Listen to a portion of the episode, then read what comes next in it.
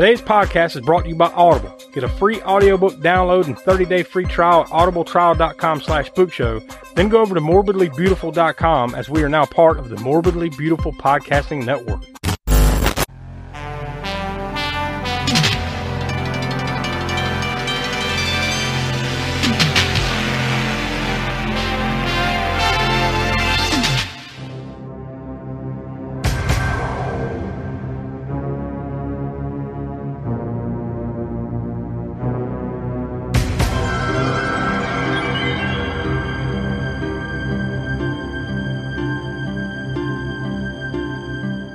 Welcome to the latest edition of the All American Spook Show. I'm Josh. I'm joined here with Professor Smoak.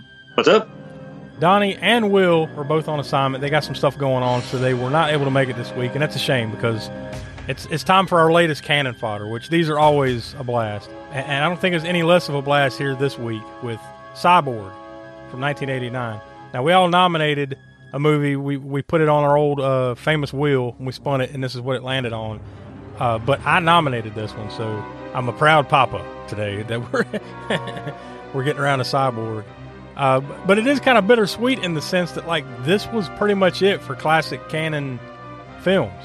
Uh, not it for us. I mean, we got a thousand movies to keep watching here on Cannon Fodder as the you know months and years go by. But uh, as far as Cannon itself, this was pretty much the death of the Cannon that you knew and loved back then because this was the last one that they released as a Golan Globus production uh, there in uh, 1989. So uh, we'll get into a little bit more of that as we go on. And of course, we've got our usual Cannon Chronicles tidbit from Cannon Film Guide Volume 1 and Volume 2 author Austin Trunick. That will be coming up here in just a few minutes. So I'm, I'm sure he'll have some uh, details on on that, and, uh, and we've got some other stuff that we dug up. So it ought to be an interesting episode. I'm looking forward to it. Uh, this is a cool one. Um, but before we dive in, we will put it out on Front Street that we are a spoiler filled podcast. So if you have not seen Cyborg and you want to watch it, you probably want to go ahead and hit pause, go check it out, and come back and listen to us talk about it and listen to uh, Austin's Chron- Cannon Chronicles bit and everything. You don't want to miss any of that. So we encourage you to go check it out and then come back and listen to us because we are going to spoil this movie here on the podcast. Um, we also want to remind you to go over to aaspookshow.com. That's the center of the Spook Show universe. From there, you can go to our YouTube page where we have Spook Show Rewind, Video Vortex, Hammer Horror in Order, and of course Grindhouse Gutter. All those come out, you know, uh, pretty much weekly, every month. Uh, there there might be a week or so there that we we don't put out any of that stuff, but for the most part, it comes out every week, each month. So uh, lots of cool little series there, and of course we all we also put podcast episodes all over there. So if you don't listen to your podcast in your traditional manners, you can also listen to them over on our YouTube channel and you can get there through aaspookshow.com where you can also get to patreon.com slash aaspookshow our patreon page where every month over there we have many levels and you get uh, our video minisodes every month that features the library of the professor and you also get the most important thing crapster piece theater where good good god you, you, you landed a turd on us this month with troll 2 Yeah, yeah. yet another turd but i think this will be a more fun turd than we had last month with cats right Definitely, yes. yeah, this one, uh, I say I, I, didn't choose cats. Donnie, I believe it was, chose Yeah. cats and was the lucky one not to have to do the episode. mm-hmm. This time around, I chose Troll too, but I chose. See, I, I need to I need to figure out the uh, the choosing method on what might win that I don't want to see yeah because Troll two I chose it won, but I kind of want to see it because it's been a while and it's a, it's a fun fun crap movie, you know. So uh, yeah, and i will I can also go with that. And I will also add that it overwhelmingly won this poll. Like I don't have the final numbers in front of me, but it it took like it was uh double, uh, almost nearly double the next movie that was on the list. So as far as polls are concerned, you picked a big winner, which is ironic because I'm pretty sure that we've nominated Troll 2 before on one of these polls. Yeah. I think I put it on there before one time, but I don't remember what it was up against and what won that time. But yeah, I don't remember. I'd have to go back and look, but I know it's been nominated before by you or someone else, and it did not win. But this time, boy, it it took the poll by storm. So, uh, yeah, that will be coming out later this week. It comes out March 24th, Friday, but you only get to listen to it if you're a patron over on patreon.com slash AA Spook Show. So we encourage you to do that. Lots of cool stuff over there. And uh, so, yeah, I guess that's that's pretty much it. So we'll go ahead and toss to the trailer before we get into Austin's Cannon Chronicles.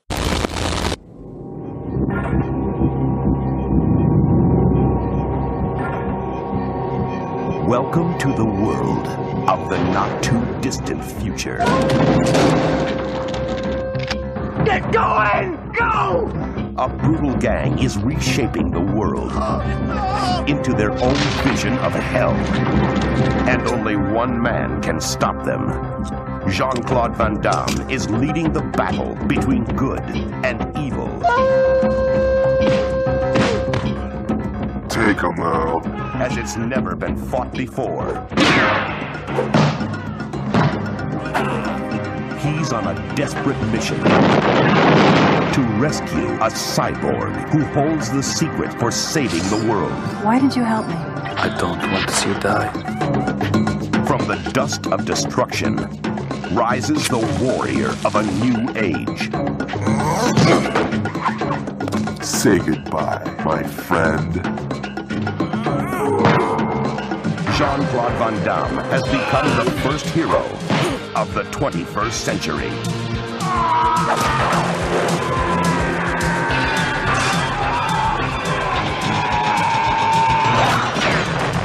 Cyborg. All right, so there you go. That's the trailer for Cyborg. So now I guess we'll. Uh, it, it's it's time. We always give Austin Trunick, author of uh, the Cannon Film Guide, Volume One and Volume Two, the floor every time we do a Cannon fodder, or if we randomly do one like we did with Hospital Massacre, where we, it wasn't a Cannon fodder, but it, since it was a Cannon movie, we kind of we, we treated it as such. So every time we pretty much do a Cannon movie, since we started doing this back with what uh, No Holds, no, not No Holds Barred. Um, that's not a Cannon Uh, movie. Although you could see that being a Cannon movie. I think we started Yeah, yeah. with uh, Over the Top. I think is where we all started it. Although we went back and Yeah. retroactively added in New Year's Evil and Ten to Midnight. Those are the ones. So th- those are basically the only episodes you'll listen to in the archives that don't have a segment from Austin Trunick. But pretty much everything since then, if it's a Cannon film, we've got Austin on. So here we go. Cannon Chronicles with Austin Trunick.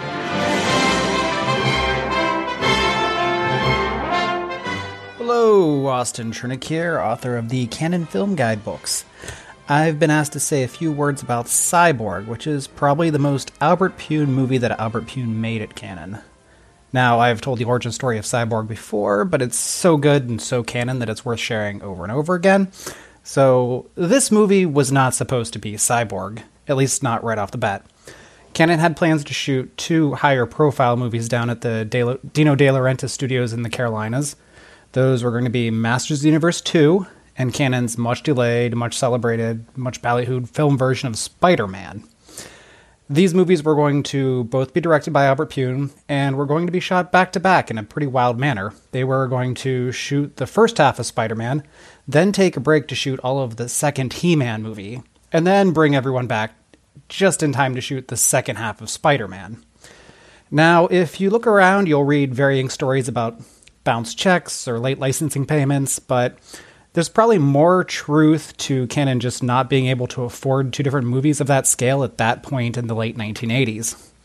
I would also venture to guess that the licensors probably didn't want their product showcased with films that looked cheaper than a regionally shot monster movie. So, in any case, both Spider Man and He Man 2 were canceled, when pre production was already underway, with Spider Man sets being constructed and crates full of Masters of Universe props and costumes on their way in the shipping containers to North Carolina. Now, obviously, Cannon were interested in recouping some of the money they'd sunk into those two movies, and fortunately, they had one of the most resourceful directors of all time working for them. Albert Pyun basically banged out a script for Sky- Cyborg in just a matter of days, and Cannon had JCVD on contract for another movie following Bloodsport, so things came together very quickly. Now, if you watch this movie carefully, you can spot elements from those two prior projects in Cyborg. For example, if you look at the chainmail that Fender Tremolo, the main bad guy, wears, that's the same piece of costume that the bad guy Blade was wearing in Masters of the Universe from 1987. Or when you watch the big rainy fight scene, you can see a half built uh, facade for the Daily Bugle in the background behind them.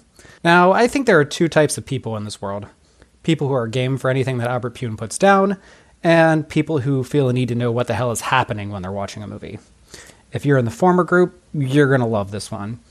There's a crazy post apocalyptic setting, special effects and costumes that look both brilliant and cheap at the same time, characters named after guitars for no discernible reason other than it's awesome. Plus, you get some extended fight scenes directed and choreographed by Van Damme himself, which just adds to the wildness, adds to the visual flair of this movie. If you are not someone who jibes with Albert Pyun's low budget, visionary, gung ho, batshit style of making movies, I don't really know what to tell you. I feel like Cyborg is among his most approachable sci fi films for the uninitiated. And for a rating, well, I have to give this one a five. How how can I not? Uh, for how quickly it was slapped together and how fun it is, despite that, I owe it at least five stars. This is an Albert classic, in my opinion. And with that, I am out, Spook Show listeners. I will catch you all next time. Well, there you go. I, I think, I think everything he's talking about with Albert Pyun here. Uh, I, I think he, this dude almost deserves a Spook Show spotlight at some point. maybe we even Oh, have, maybe well, we have like a, spe- a special like Cannon spotlight. I don't know, something like that. We got to do something for the guy, right? yeah, he's going to show up on just about everything. Maybe not, maybe not a Grindhouse Gutter, but he's gonna. He's already you know, on on Cannon Fodder. He's more than likely going to show up in the Cult Corner. Video, You know, and I'm video speak, vortex. thinking of a one particular movie. Yeah, that is Sword and the Sword and the Sorcerer. Definitely needs to be on Cult Corner. But yeah, the uh, Video Vortex. He's got quite a few that were not even well, more than quite a few that weren't theatrical that were straight to video. So yeah, he'll he'll show up on just about every episode of the Spook Show outside of Grindhouse Gutter. yeah. I mean, every series. Yeah. uh, as far as this movie is concerned, Cyborg, you heard Austin talk about some of its uh, background there with its ties to Masters of the Universe and, and the failed Spider-Man movies from Cannon. That goes into some of the titles that I found for this. You know, IMDb lists various different titles on there, and sometimes you find we find some pretty wacky ones. This one kind of is all over the board. It's also known as First Hero in the Philippines. Uh, the working title of the movie and a recut version and other versions you might see in other countries, it's known as Slinger. Uh, in the UK, an alternate title for this is Cyborg 009. 009. That's uh, now. What was that you said? The very first. uh First Hero. That was in the Philippines. I know where that came from, and only because I just read the tagline for this movie. Is he's the first hero of the 21st century, and he's our only hope. Yeah. So I guess go. that's where first hero comes from. So they just pulled from the tagline a title. Heat Seekers. That's the script title, which I, yeah, whatever, right? I don't, whatever. This thing's all over the place. Masters of the Universe 2 TV title, Masters of the Universe 2 Cyborg, another TV title, and the those working, weren't confused titles at all. You know. yeah, and of course the working title of Spider Man. Now you know you heard Austin explain the reasons for all that, but yeah, that's that's crazy. And of course it was produced and distributed by the Cannon Group. And unfortunately, like we said, the last one of the the the the key timeline of Cannon that we talked the most about, the Golan Globus era. Surprise, surprise! This movie is rated R. Total runtime of one hour twenty six minutes. It's uh, listed on IMDb as an action sci-fi thriller, and it was filmed at uh, like, like he mentioned, uh, uh, parts at least, uh, the De Laurentiis Studios, EUE Screen Gem Studios there in Wilmington, North Carolina. Other parts of that area include Wrightsville Beach, North Carolina, Castle Hayne, North Carolina, uh, various uh, parts of Tucson, Arizona, and even some out in California. So they were they were all over the country filming parts of this movie at various times around give or take starting in June of 1988. So I'm assuming that means probably throughout the summer of 1988 was when this was actually filmed. For best we can tell, a budget of five hundred thousand dollars. Now, some of that included the money that they had poured into Spider-Man and Masters of the Universe 2, right? But so I think Yeah. Smoak, you had seen something where like that probably totaled over two million or so that they had kind of put into that. Yeah, right? they somewhere around the, somewhere in the neighborhood of two million dollars or a little more on the pre-production stuff for Masters of the Universe and Spider-Man. So yeah, but but the budget of this, as you said, was I guess five hundred thousand, Yeah. including included in that was Jean Claude Van Damme's pay, and I don't know what that I don't know what chunk of that was his, but uh, but yeah, that's that was the uh the running total. I guess the the actual total is five hundred thousand, but You would imagine Yeah. that Van Damme had to have gotten a big chunk of that because I mean, you know, so. he's kind he of was the biggest thing going for it. You know? yeah. I mean, he's kind of at the beginning of his prime time, uh, prime years here, right? Like around here, like Yeah, blood. He was basically going on blood. Actually, and they, they wanted Chuck Norris for this movie That- originally. that would have been Albert awesome. Yeah, that would have been cool. That would have been awesome. But I guess uh, you know, Golan Globus or whichever one or both recommended uh, Van Damme based on the popularity of Bloodsport. Yeah. So, uh, but he was I a hot property that- at the time. Yeah, not so- that they made a poor Yeah, choice. It just would have been it would have been awesomely different with Chuck Norris in it. Yeah. Yeah. Um, but still, it, regardless, I mean, for what you see here, and, and I will say, I watched this on Amazon Prime, and I think you said you watched it on Tubi when we were talking earlier. I, I would imagine it's probably the same version of the movie that's out there streaming. This movie, as far as the look of it, still holds up pretty well. Like it looks, that's a good copy. Oh yeah. Like it looks good. Yeah. You know. It looks yeah, it's fantastic. I mean the the whatever they used to strike, you know, I guess they had a very decent uh, 35 millimeter print. Yeah. To pull this from and remaster it or whatever, but it was definitely remastered in that version I saw on Tubi, which I guess I assume is probably the same version you saw. Yeah. I assume probably I- on probably Amazon Prime. Yeah, yeah, I would imagine so. But it looked really good, and I think considering what we're talking about here with the budget, like you know, this remastered version, man, I mean, it really holds up. It is the only the only thing I saw in there that might be, you know, a little iffy as far as the effects go is the the matte work when they're entering Atlanta. Yeah, the yeah. post-apocalyptic look of Atlanta. If they had just stayed with the post-apocalyptic look of Atlanta from the distance, it would have been better. But they incorporated the actors into the bottom lower lower half of the screen, and yeah, that's the that's the only time that that budget that low budget you know shows because it was really terrible matte work there. Yeah, They oh, should have just with showing the distance, Atlanta and the distance as a POV from them, whatever. But Yeah, you- but so that's really It would have it would have looked even better if you hadn't seen like the group of people walking across that bridge toward it because you're looking at it like, uh, you know, that looks that looks bad, but but it definitely had Yeah. that. It definitely looked like something that Cannon put out in the '80s there for you know for Yeah, that for that stuff. definitely did. And mentioning that too, my like you said, as we talked about off the initial top of the show, that this is, for all intents and purposes, this is the last Cannon film that was released when Cannon was Cannon, so to speak. It was the last theatrical movie of them together at the time, even though they kind of trailed on into the early '90s for a little while. And that's fitting because when you think Cannon, you think '80s.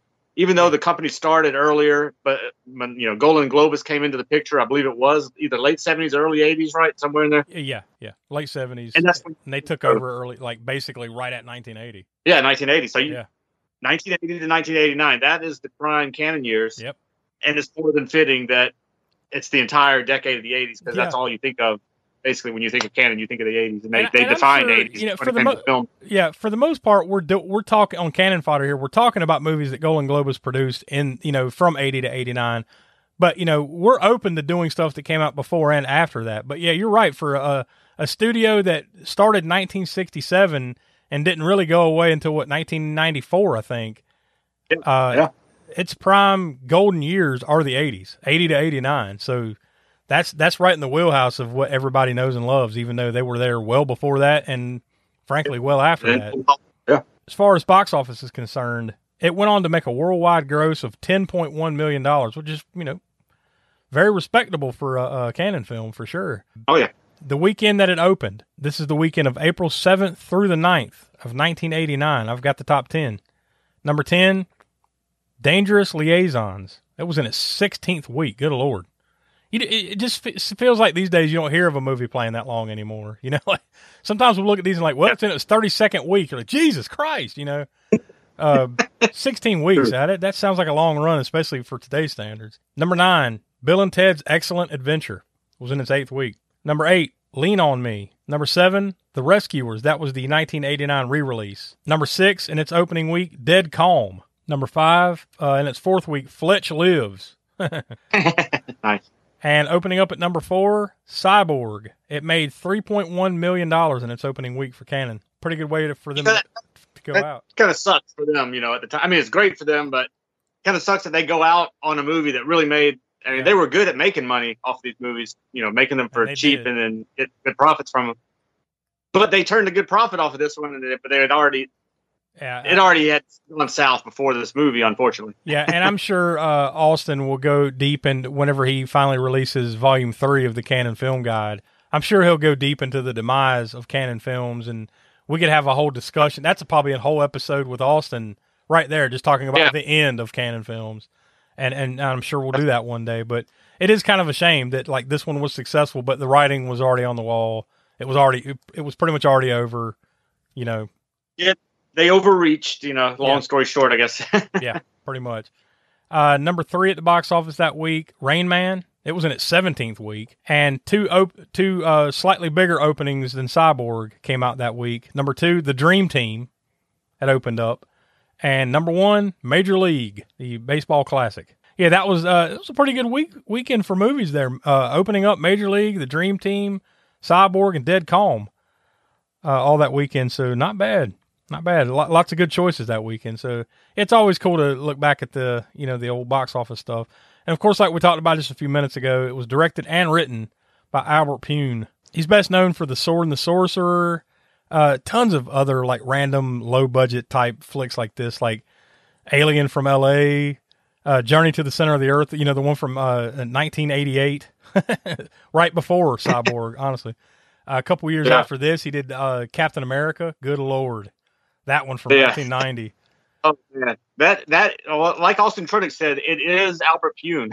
it's definitely an Albert Pyun view of Marvel and of Captain America. It wasn't the first live action Captain America. That was 1979, and I don't remember exactly who directed that one, but but damn, Yeah.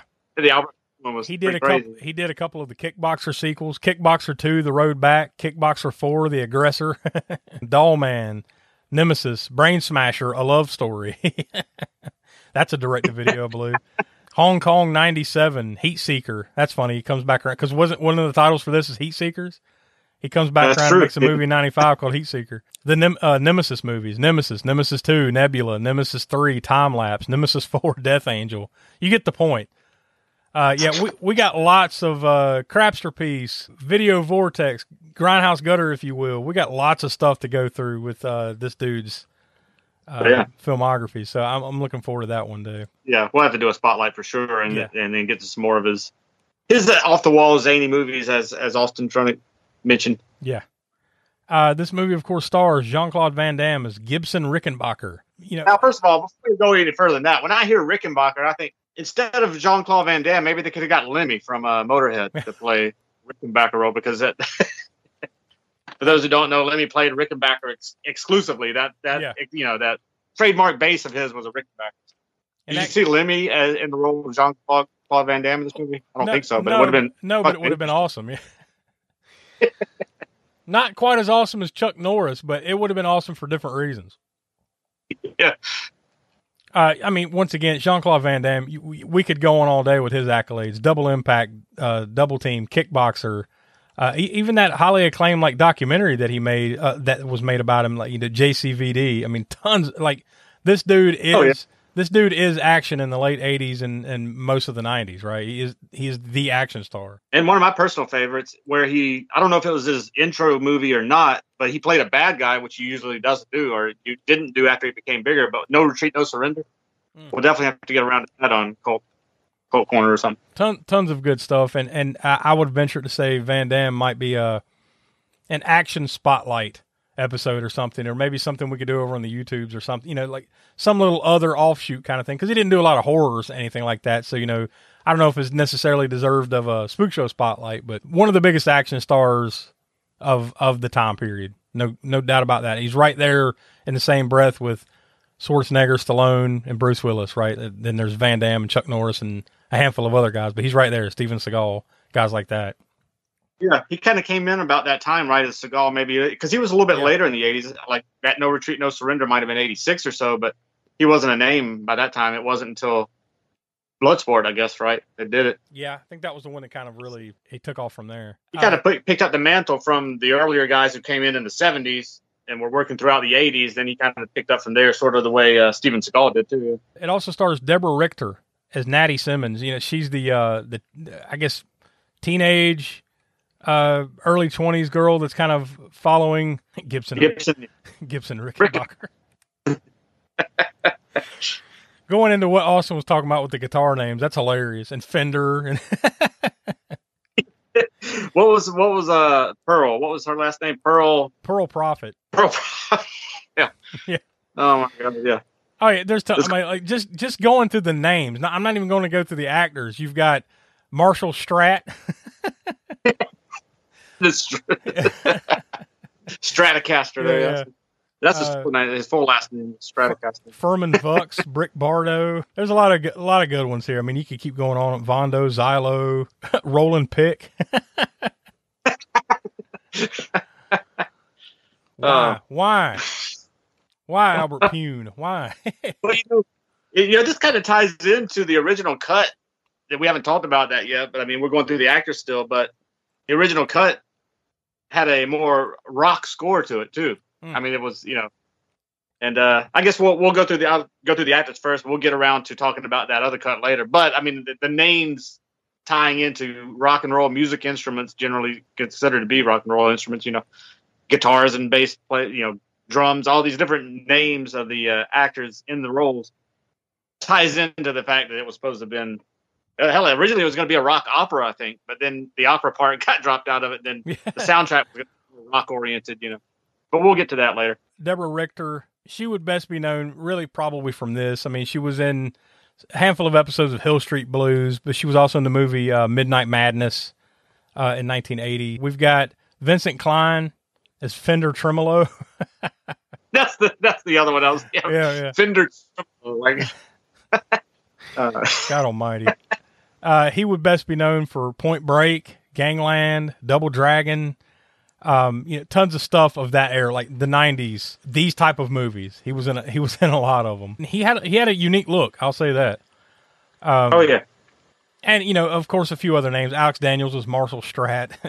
Dale Haddon as Pearl Prophet. As far as like names, you may even be rec- You know, there's not a lot of names here. I mean, Van Damme is the star of the movie, so he, he's really the only name. But th- that's about it as far as going through that. And of course, this was produced by Yoram Globus and Menachem Golan. So, so there's that. So, uh, was there anything else you wanted to uh, talk specifically about before we start diving into it? I don't know. Should we go into that uh, alternate cut now? Yeah, sure. I mean, uh, I, I I wasn't even really aware that there was an alternate cut until we started looking around and stuff here. Like that would be super interesting to see. Yeah, I would. Like, I mean, it, and it does exist. Apparently, I didn't. I didn't know. I didn't know there was, like you said, an alternate cover. Much, less the fact that it actually was released. But yeah, apparently, it was a more violent version. It was more stylized. It originally Albert Pyun's idea was that opera elements would be in it. I guess rock opera or whatever. You know, they, they weren't going to go for that at all. So, but he they did let him shoot the cut that he wanted to, which was originally going to be black and white with a rocks more rock oriented score with more violence. In fact, so much that the MPAA, when they submitted it to them, it got an X rated for X rating for the violence. Uh, but apparently, this cut was screened for, you know, as they do for you know test audiences or whatever. Like one out of 100 people maybe liked the the cut that Albert Pyun, you know, that they viewed that that original Albert Pyun cut. And apparently, it was just sort of it was too maybe dark or whatever. It was it was a lot more darker than say a typical Cannon film would be or a typical John. Not that there was a typical John Claude Van Damme movie at the time, but he had done a few.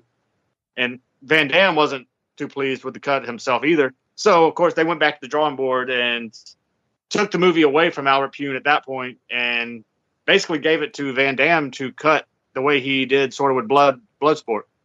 He cut the scenes together to make the fighting scenes more uh, action oriented and more plentiful. Whereas the original cut maybe had a little, it had more gore, more violence, more stylized type stuff, you know, scenes like that, but it had less of the fighting scenes per se. So uh, they gave it to Van uh, Van Damme to cut, and he cut it the way that it is that exists now. And unfortunately, that started a trend for Albert Pyun because I think I was reading like 12 or 13 movies beyond this one. Each one of those got taken from him at some point in the process, and somebody else finished it or cut it together differently or whatever. So, so I don't know how much of what we're really seeing in some of these later Albert Pyun movies was Albert Pyun or the producers necessarily cutting it the way they wanted to cut it. But uh, at any rate, that that cut out there does exist. Uh, apparently, Albert Pyun, you know, he died here back in uh, November 2022. But prior to that, I guess he was distributing that cut himself. And I know that it was released in Germany that cut, the Albert Pyun cut, was released in Germany under the what was the title? That was uh, One of the uh, Sli- what was- a slinger? Slinger. Yeah, I was trying to think of the, the plot device of slingers in the story, which isn't really, dis- you know, it's not really described It's much as what they are necessarily. You kind of have to come up with it on your own. Like, oh, okay, that's what they do. I think they're kind of just guides, right? Like basically, they they they kind of smuggle people from one place to another, kind of thing. I guess. kind of have to gather that from some dialogue a little bit here or there in the movie. But apparently, in the in the Albert Pyun cut, there is a more explanation in the beginning of what you know what they are and how, what they do, and they are they basically guide people through these danger infested cities. You know, of like because you know it's a post apocalyptic world, and so to get them through.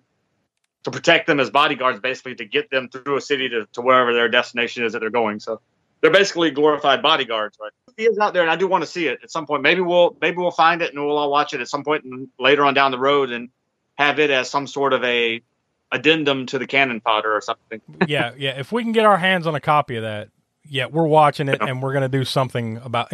we're gonna do some YouTube, some podcast special, something. We'll do something with that if we can get our hands on it. I don't know how easily accessible it is, but they did end up making two sequels to this movie, although they have little to no relation to this movie other than just the fact that it's called Cyborg.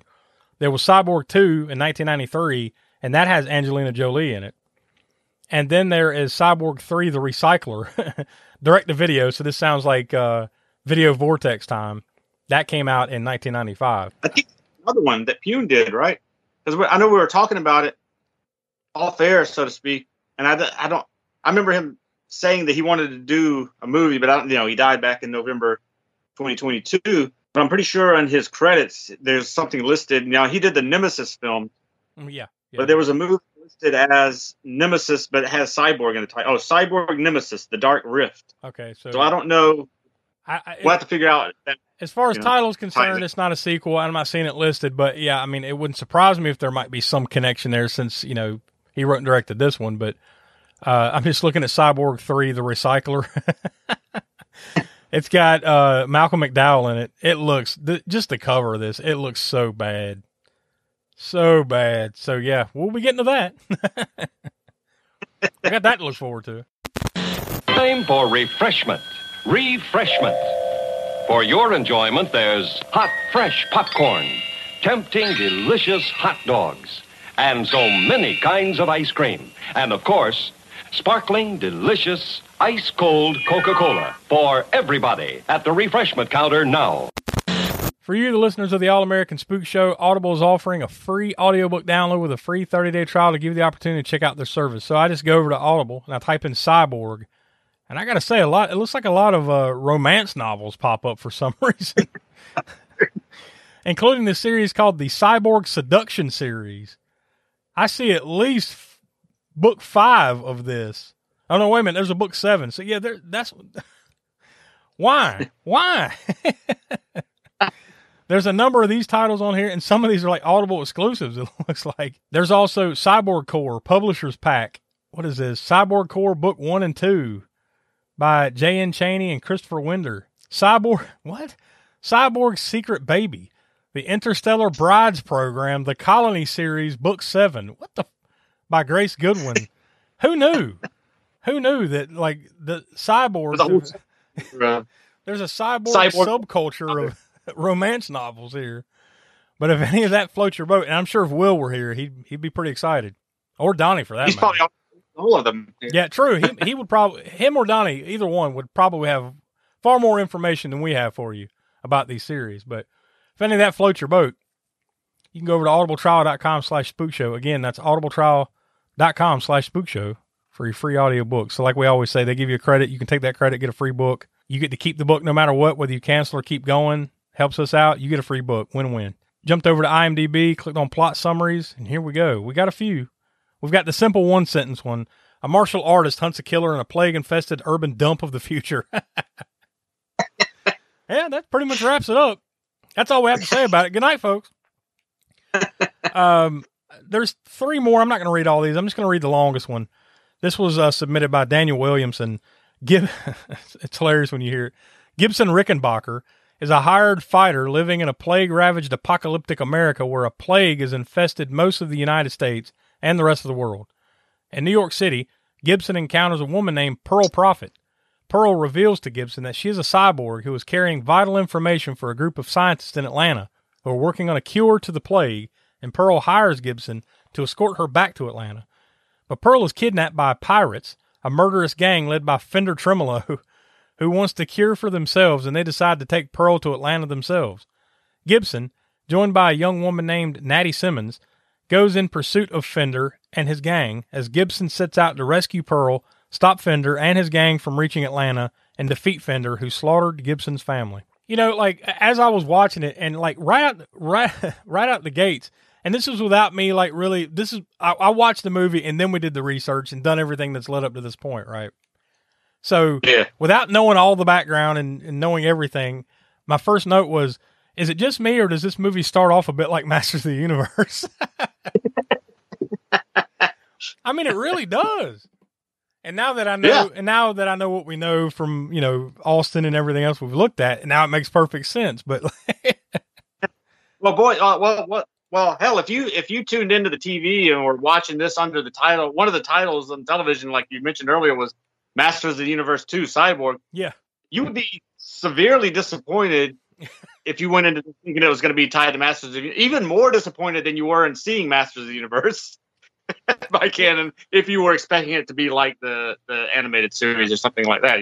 I guess. So yeah, yeah. I guess the real question is though, as far as the Masters of the Universe stuff is concerned, are we more disappointed that we didn't get Masters of the Universe two that would have had some of these elements to it, or are we happy that we got what we got? I, I guess that's the real question. Oh, I I think we're happy that we got what we got, but I was saying if, if you were, let's say, a, a Cannon film, well, even if you were just a Master of the Universe fan, maybe you know not so much a John Claude Van Damme fan, and you tuned into it thinking it was going to be tied to that, then yeah, you would be severely disappointed. But Yeah. I think most people would be not disappointed, be happy that it's a new a Van Damme movie rather than necessarily a sequel. No, I'm not not not not shitting on Cannon's Master of the Universe because it is it is what it is. It is a fun movie. But you know, you did not get what you expected No, if you were expecting it to be based strictly on Mattel's toy line, cartoon series, and all that stuff, you got you got the Cannon Films version of that. yeah, when we talked, we talked about that when we did that one on you know the Cannon Yeah. Fodder episode, and that like even when I was seven or eight, I'm like, what the hell is this? You know, like yeah, yeah, exactly. In fact, I like it more now than I did back then. yeah, you know? yeah, yeah. But, well, I, I don't know about that. Like, I, I'm kind of 50 50 on that because, like, even though, and we talked about that in that episode too, even though it wasn't as what I expected, it was still cool to see He Man and Skeletor and everything. So, like, The action version, yeah. I still loved it, you know, as seven, eight, nine years old, you know, because it's like, well, yeah, it ain't perfect, but it's the only He Man and Skeletor movie we're probably ever getting. So, you know, it is what it is. You know, now, yeah, I appreciate it for what it is, but I, I think I enjoyed it even then just because I know I wouldn't be getting another one. Yeah. Especially after you watch it, like, yeah, they're not making another one of these. I love uh, this movie, and, and this is a thing in the 80s and the 90s too, of uh, the future being bleak as fuck. Like it goes to shit real quick. And, and almost every 80s post-apocalyptic movie like, you know, I don't I don't know if they ever said how far in the future this was. I think it just says in the future. Yeah, Right. yeah, exactly. It says exactly that. Yeah. Whenever uh, Fender is going his, doing his monologue about about you know loving the way the Yeah. world is now, basically the violent shithole that it is. Know, it's I it's love set it. in the future. Yeah. And it's so nondescript. It's like what what happened? The plague. and it, there and I love that it's not only just the 80s vision of the future, right? But the technology doesn't make sense.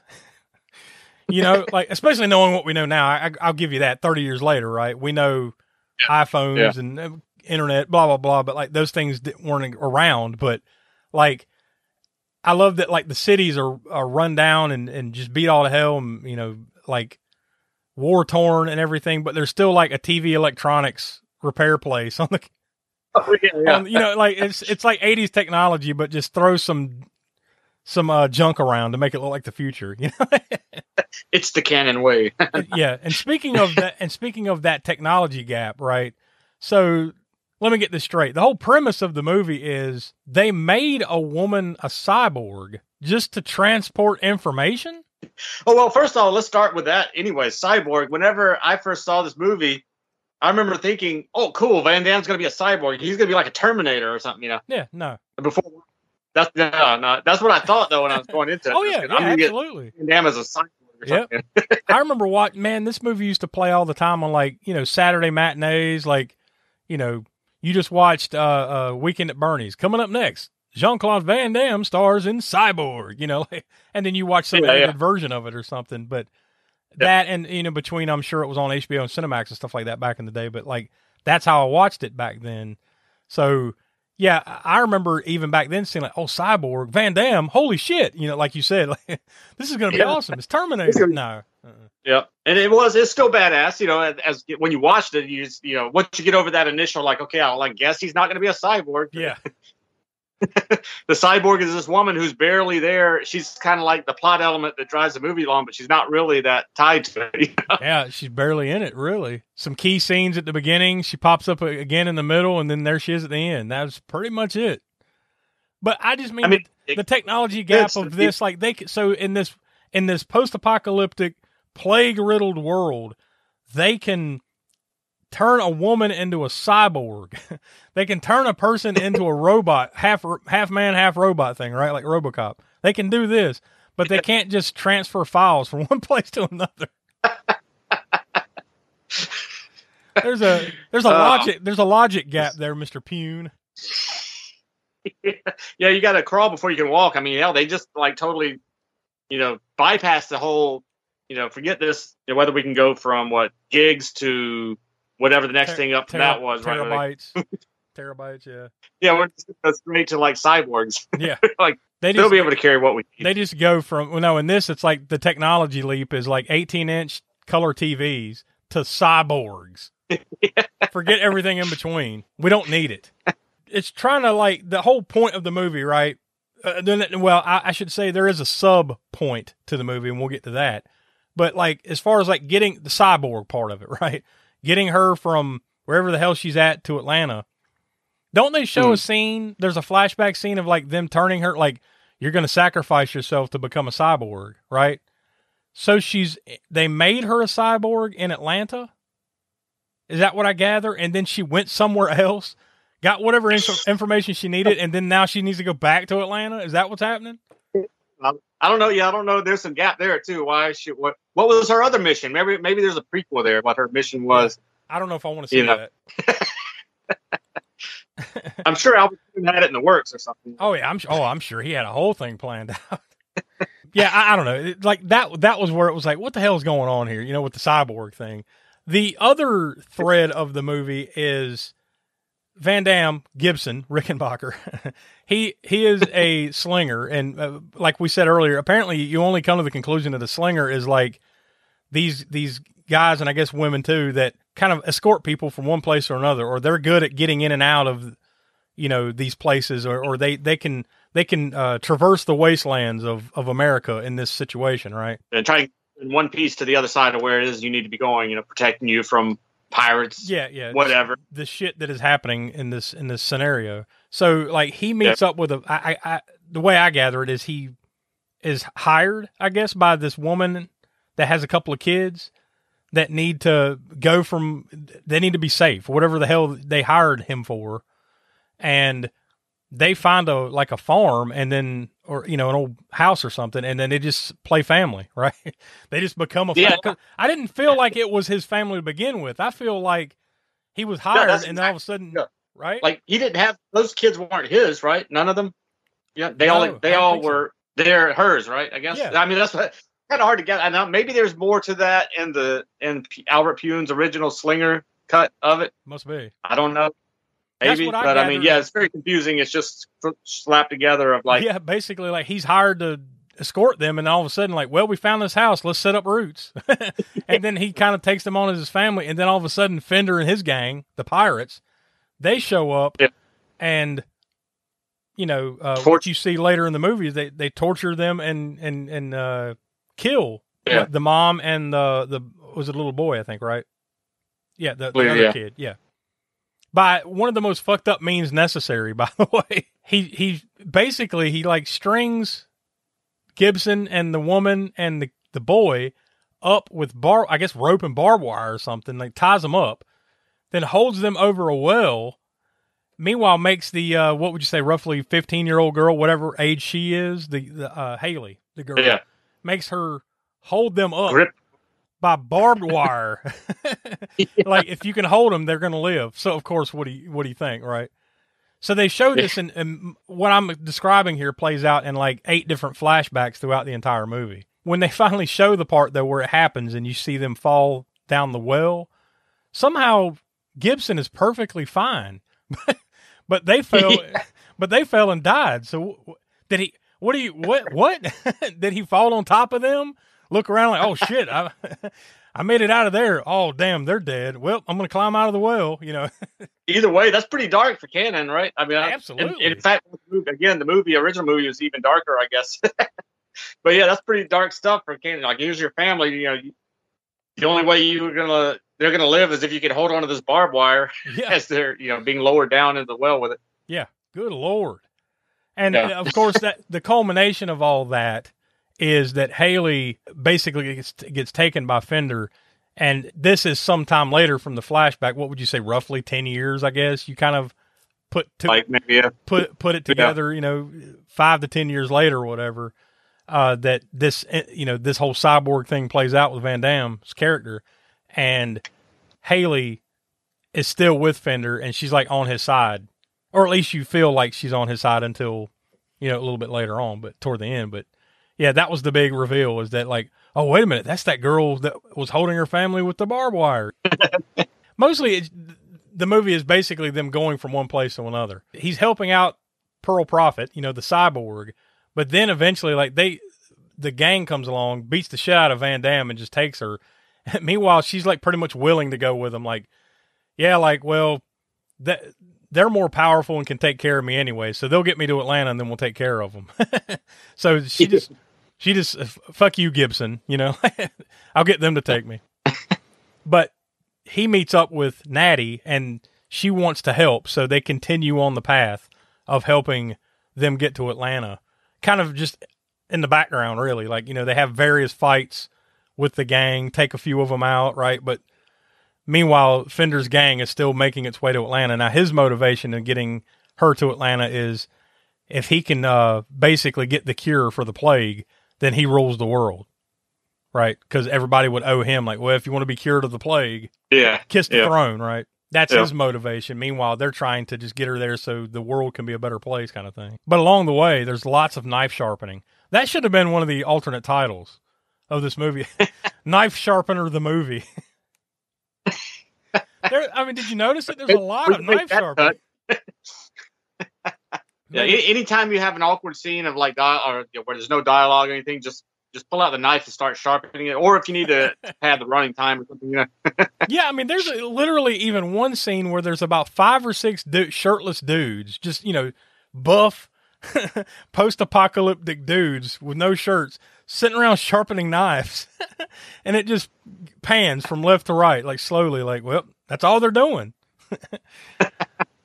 and multiple scenes of uh, Van Damme sharpening his knife, you know, like just a lot of it going on here. they missed out that on an alternate title on that one. How about when he knocked? Oh, the, yeah. How about when he knocked the dude out with a basketball? he, just gra- he just grabs the basketball and like say, he he didn't really like throw it or anything. He just kind of boom, and it just knocks the dude with the clean. ball, like hit him in the face with the ball. knocks the dude clean out. You know, I've gotten, you know, back in the day as a teenager or whatever, I got hit in the face with a basketball, not by somebody with their hands, yeah, but I- just, you know, boom, Yeah, thrown oh, or whatever, right? It's painful. And yeah, it gives you a little, it gives you a little, uh, but, you know, you don't get knocked. Well, and I was a teenager. Yeah, so- I didn't get knocked out, but I got squared up in the nose. That didn't feel good, but I still didn't get knocked Yeah, out. Like yeah, you, see a little stars, you know, Yeah, a little yeah. white, you know, flash or whatever. no, this dude, he just and he didn't even do it with full force. He just kind of like pushes it forward, and then the dude just, ugh. No, if that's all it took, that kid could have done that, probably knocked him out. Yeah, yeah, no shit. I like. There's one scene where uh, Gibson and Nady go swimming, and they come out of the water and they're still filthy. Everybody's filthy as hell in this movie. You notice that? Like they're always covered in dirt, grime, blood, sweat. Or how about what about Fender's glasses? I don't even know how he could see. His entire sunglasses were crusted with whatever it was. the I- city city dust. I don't know. Yeah, and that is part of his unique look, right? Now, I guess my question is, I haven't seen enough of the guy in other movies to know: are his eyes really like that, or did did they have some kind of contact thing going on with him? Yeah, yeah. I don't know that. I haven't dug into him to see if I've seen him in other movies. I don't recall him in Yeah. too many other movies, but I know he's been in some other ones that I wouldn't. I would say that was kind. of It just kind of looked like contact lenses, just because the way they were Yeah. so like bright. yeah, you would think, but I, I don't know. That's why I asked. But Yeah. it definitely helps the unique look and and why. One of the reasons I think you would remember this movie years later is like you know, of course, Van Damme, of course, the whole po- post-apocalyptic thing, uh, theme of it, and everything. But also th- this dude's look. He has a very unique look in this movie. And it's and it, and he, he's a good villain in this movie, so it, I think it holds up in that regard. As far as like these are one of the things you remember about it. And and as Austin Trent mentioned, he's he's wearing the costuming in Matt from Blade. I think it was right in Masters Yeah. of the Universe. Yeah, now that he said that, like you can't unsee that. He is, he is straight up. How about Van Damme's uh, usual split that he does that he used to Yeah, do in every movie? Yeah, I was waiting for it when I mean back the first time I saw this movie, and I was waiting for is he going to do a split? Because I saw this movie, I think after I'd already seen Kickboxer too. You know, Yeah, I didn't see it probably exactly right when it came out. I think I don't remember exactly what the time period was, but I know I'd probably seen a few Van Damme movies before that. Like, is he going to do a split anywhere? Yeah, And then there, there it was. It pops up in the scene where he's between the two walls or whatever, and then he stabs the guy. Right? I, I think he stabs the dude in the head. You don't you don't see it happen. Like you just see him. He's doing the split. He's over the guy, and then he comes down with the knife. So I think he stabbed the dude Yeah, in the head, but you didn't see it. That would have been awesome to see if it was, if it was shot with the with the actual finishing, you know, move or whatever you want to call it. Because you know the movie did, like I said, get an X rating from the MPAA originally, and they had cut it down to an R. So I just wonder if that's one of the ones that was cut. So they finally get to Atlanta, and and that, like you said, that match shot where you see Atlanta and everything, and there's a thunderstorm. Atla- Yeah. Atlanta is straight up a hellscape. I love that. Not only did they set up the fact that like this is uh just a, a, a, a hellish landscape that is Atlanta, but for some reason this is where quote unquote the rebellion lives. You know, like the the head the headquarters of good is in Atlanta, which looks like you know the gates of hell. There's some kind of running thing with it. I don't know how many movies have used that, but I know for sure this and Walking Dead, right? Because they were Yeah. getting to Atlanta and Walking Dead for a reason that, that they thought that something Well, was going to be there that that, they needed. To, and know. that was because of the CDC, right? Like I think isn't the uh, not CDC, but something like that, right? Maybe it is Yeah. the CDC. One of them's like there's a Yeah, Center- headquarters in Center for Atlanta. Control. Yeah, whatever. yeah. There's one. It's like it, it's headquartered in Atlanta, or there's a big part of it in Atlanta, or something. So maybe that's why that kind of theme keeps coming up. I don't know, but yeah, that. I mean, really, that's pretty much it. I mean, there's some other key scenes like where Fender and his gang just beat the living fuck out of Gibson, and then they kind of crucify him, right? Like yeah, yeah. they don't really, but they kind of do. Yeah, it's like a it's a ship mast, right? Some of a Yeah. Boat, whatever, been pulled up on on shore, or whatever, and crucify him on the mast of it They just like with stick some- crossbow bolt. Yeah, I was about to say they like stick some arrows through his hands, but then his wrists are still tied, so he's just kind of you know. Really, I mean, o- other than just that final fight with Fender, that's pretty much it. Like there, there's a, a obvious like ten to fifteen minute long final battle with Fender out in the rain. Yeah. you know, which is an epic, big you know. 80s type of uh this type of movie fight. It's a big epic fight. Of course Gibson wins. They deliver Pearl to whatever they're delivering her to to get the information and him and uh oh I should say that Nady dies in that final battle with Fender. Right? She takes a shot Yeah. or something, right? And I, I forget. I think she Yeah, he's Something in that car after he got he got thrown through the car windshield, the burned out car or whatever it was, sitting there, and then there's that whole scene where yeah he does something to her right while I don't he's remember whether uh, he, Van Damme's he in the he, yeah, he either stabbed her or shot. I don't remember exactly what happened, but like basically she dies, and that's kind of the Yeah. big moment. Like she sacrificed herself, you know, for the for them for the cause, whatever how you want to phrase it. And then, but uh Haley, the girl that you know, the barbed wire girl, she turns on Fender and helps Gibson defeat him, and then they turn Pearl over to the you know the proper people. And then they're just like, "Well, you going to join? You going to join up with the rebellion?" No, there's others out there that need us. And then they just walk away. The end. yeah So I guess they were setting up for the sequels, although the sequels had little to do with any of this. But uh, it would have. Yeah. I guess it would have been slightly interesting to see where uh, Albert Pyun would have would have went with it if he was you know, the ones calling the shot on that end. But I guess that all Yeah. the lineage of that pro- probably in a lot of ways pretty much died with Golan Globus's Cannon, right? You know, I would imagine, you know, they were trying to set something up there, and then it just well, that was it. Yep. So there you go. That's uh that's Cyborg. So I have Donnie's rating.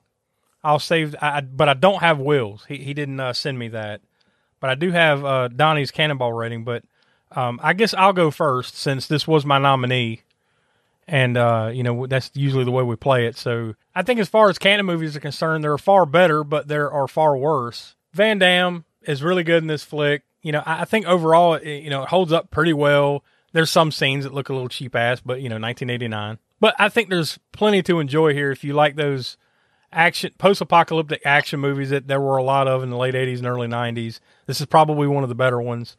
A couple good performances, you know, or at least for this type of movie, right? I'm not, you're not comparing it to anything that would be worthy of an Oscar, but for these type of movies, a couple pretty good performances. So you got the right amount of action and nudity and everything. So thumbs up. I'll give it uh I'll give it four cannonballs on scale. And like we said, you know, Austin gave it five earlier. I could definitely see going there. You know, I'm not I'm not gonna shit on that. Yeah, I, I I agree with like you're saying is as far as this being in the Cannon catalog and in our sliding Cannon scale, there are much better and there are much worse. You know, uh, there are definitely much worse, Yes. but yeah, there are better. Also, as you said, post post apocalyptic thing that was a big that was a huge thing in the '80s. I bet. It, I mean, hell, it started. You could go back to some movies in the '70s, and then even today, it's still going. The post apocalyptic subgenre, and for me personally, it's a it's a personal favorite of mine. Whether they're American made, Australian made, and by Australian, I'm thinking of of like Mad Max and Road Road Warrior and whatnot, uh, or Italian made. The Italians put out a shit ton, as we've done at least one so far, which was 1990, The Bronx Warriors. So yeah, I'm a sucker for post-apocalyptic movies, especially in the 80s when John Claude Van Damme's his fighting skills and all that's great. His acting skills are what they are, you know. Yeah, yeah. No, he, he, he's an action star and whatever. It's much like uh, Dolph Lundgren, you know. It's It's minimal dialogue. yeah, it's minimal dialogue. And it, what? Who cares? You're there for the for the cinematography. I mean, not cinematography for the uh, for the uh. You're there for the action. the other word, choreography, the fight choreography. Yeah, That's what- exactly, exactly. and, and his scenes and you know doing what he does. whatnot. So and you get plenty of that. And again, uh, if you're a fan of the, the post-apocalyptic thing, uh, post-apocalyptic theme, then then you got that too, and that's a bonus. So I, I, I pretty much echo yours. I'm, I'm going to go with the four cannonballs on it. As I said, I, I can't. I can see where Austin again, like you said, went with five went for a cannonball, you know, sliding scale of cannon cannonball rating. But uh, yeah, I can, I'll go with four as well. Donnie, I I don't know what his thoughts were on it, but he gave me a cannonball rating of three, and I don't have Will's rating. So, all right, so Donnie's not with us, like we said, but he did leave us his cannon connections. Cannon Connections.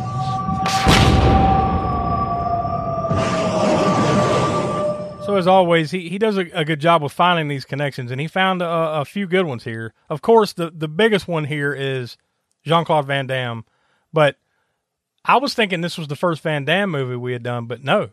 Donnie found the one, and I forgot about this. He was a soldier in Missing in Action. Remember, it was a very small part. Probably Yeah. wouldn't even know that he was in it, kind of thing. But we had he. not only was have we done a Van Damme a movie with Van Damme in it, I should say, but this isn't even the first Cannon one. He you know, with Missing in Action. So there's that. Um, Also, well, we move on further from there. I'm pretty sure that uh, maybe it was Will who who you know we put the Cannon movies on a uh, a wheel, right? Is that, I think that's how we do the it. wheel spin a wheel. yeah. I think Will's wasn't his breaking, yes, it was. Yep. sure. and uh, if that had won, that would have been another connection because uh, Van Damme is in there as a as, as one of the beach break dancers. Yeah, so You there know, you, go. That, that would have been another good one. Um, but as far as the crew connections, uh, he's got the FX uh, uh, person Thomas Floutz.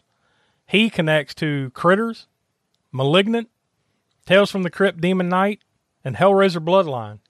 So four four connections from Thomas Floutz, and that's pretty interesting ones too. That's all over the board, all even all the way up to Malignant, for God's sake. So yeah, there we go. Always always cool to uh, see that stuff. And uh, since this is cannon fodder, we don't do gore score, we don't do kill count and everything. So that's I guess that's pretty much where we'll leave it. As far as the uh, critic the critic aggregates and everything for this one.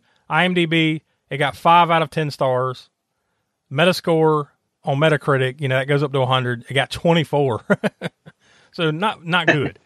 and Rotten Tomatoes wasn't wasn't very friendly either. Tomato meter 22%, and the audience score was a little higher, but only 31%. So, yeah, I, I think audiences and critics are kind of meh. It is what it is. But I, I, think there is some, you know, if you like that type of movie and you like the, uh, you know, the Cannon films like we do, I think there's a lot of enjoyment to be had here with this one. So I think as the Spook Show gang all together, we recommend it. And of course, we'll get maybe at some point we'll get Donnie's actual thoughts on it. And of course, we need to get Will's cannonball rating and everything. And I'm sure this will come back up. Well, it will come back up on our fifth anniversary and uh, you know the Spook Show Awards and everything else. So I guess we'll we'll leave it there for now. But coming up next week, we're going back to the Hellraiser series.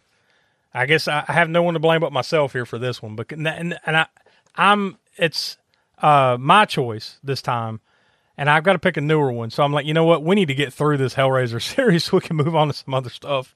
So I'm just going to go ahead and use my nomination now and go ahead and go with Hellraiser Hellseeker. That's Hellraiser 6.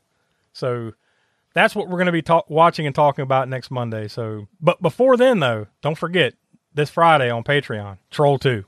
So you want to be a member over on patreon.com slash AA Spook Show and go to aaspookshow.com for links and, and everything else. So you, you want to be around for this Friday for Troll 2 because I'm looking forward to that. I'm looking forward to that as much as you can look forward to anything on Crafts Piece Theater. I'll say that. So, True. I'm, I'm looking forward to it so much that I'll, like I said at the beginning, I think of this show or whichever show it was, it was my choice, so I don't even have to be there for that episode, yeah. but I probably will. Yeah, so because it's Troll go. Two. so there you go. Yeah. So for Donnie and Will, who couldn't be with us, Professor Smoak, I'm Josh. We are from the All American Spook Show, and we'll talk to you next week. As you leave the theater, folks, please be careful. Don't let this happen to your car. Be sure to remove the speaker before you leave. If you should accidentally pull a speaker loose, please turn it in at our snack bar or box office. Thank you.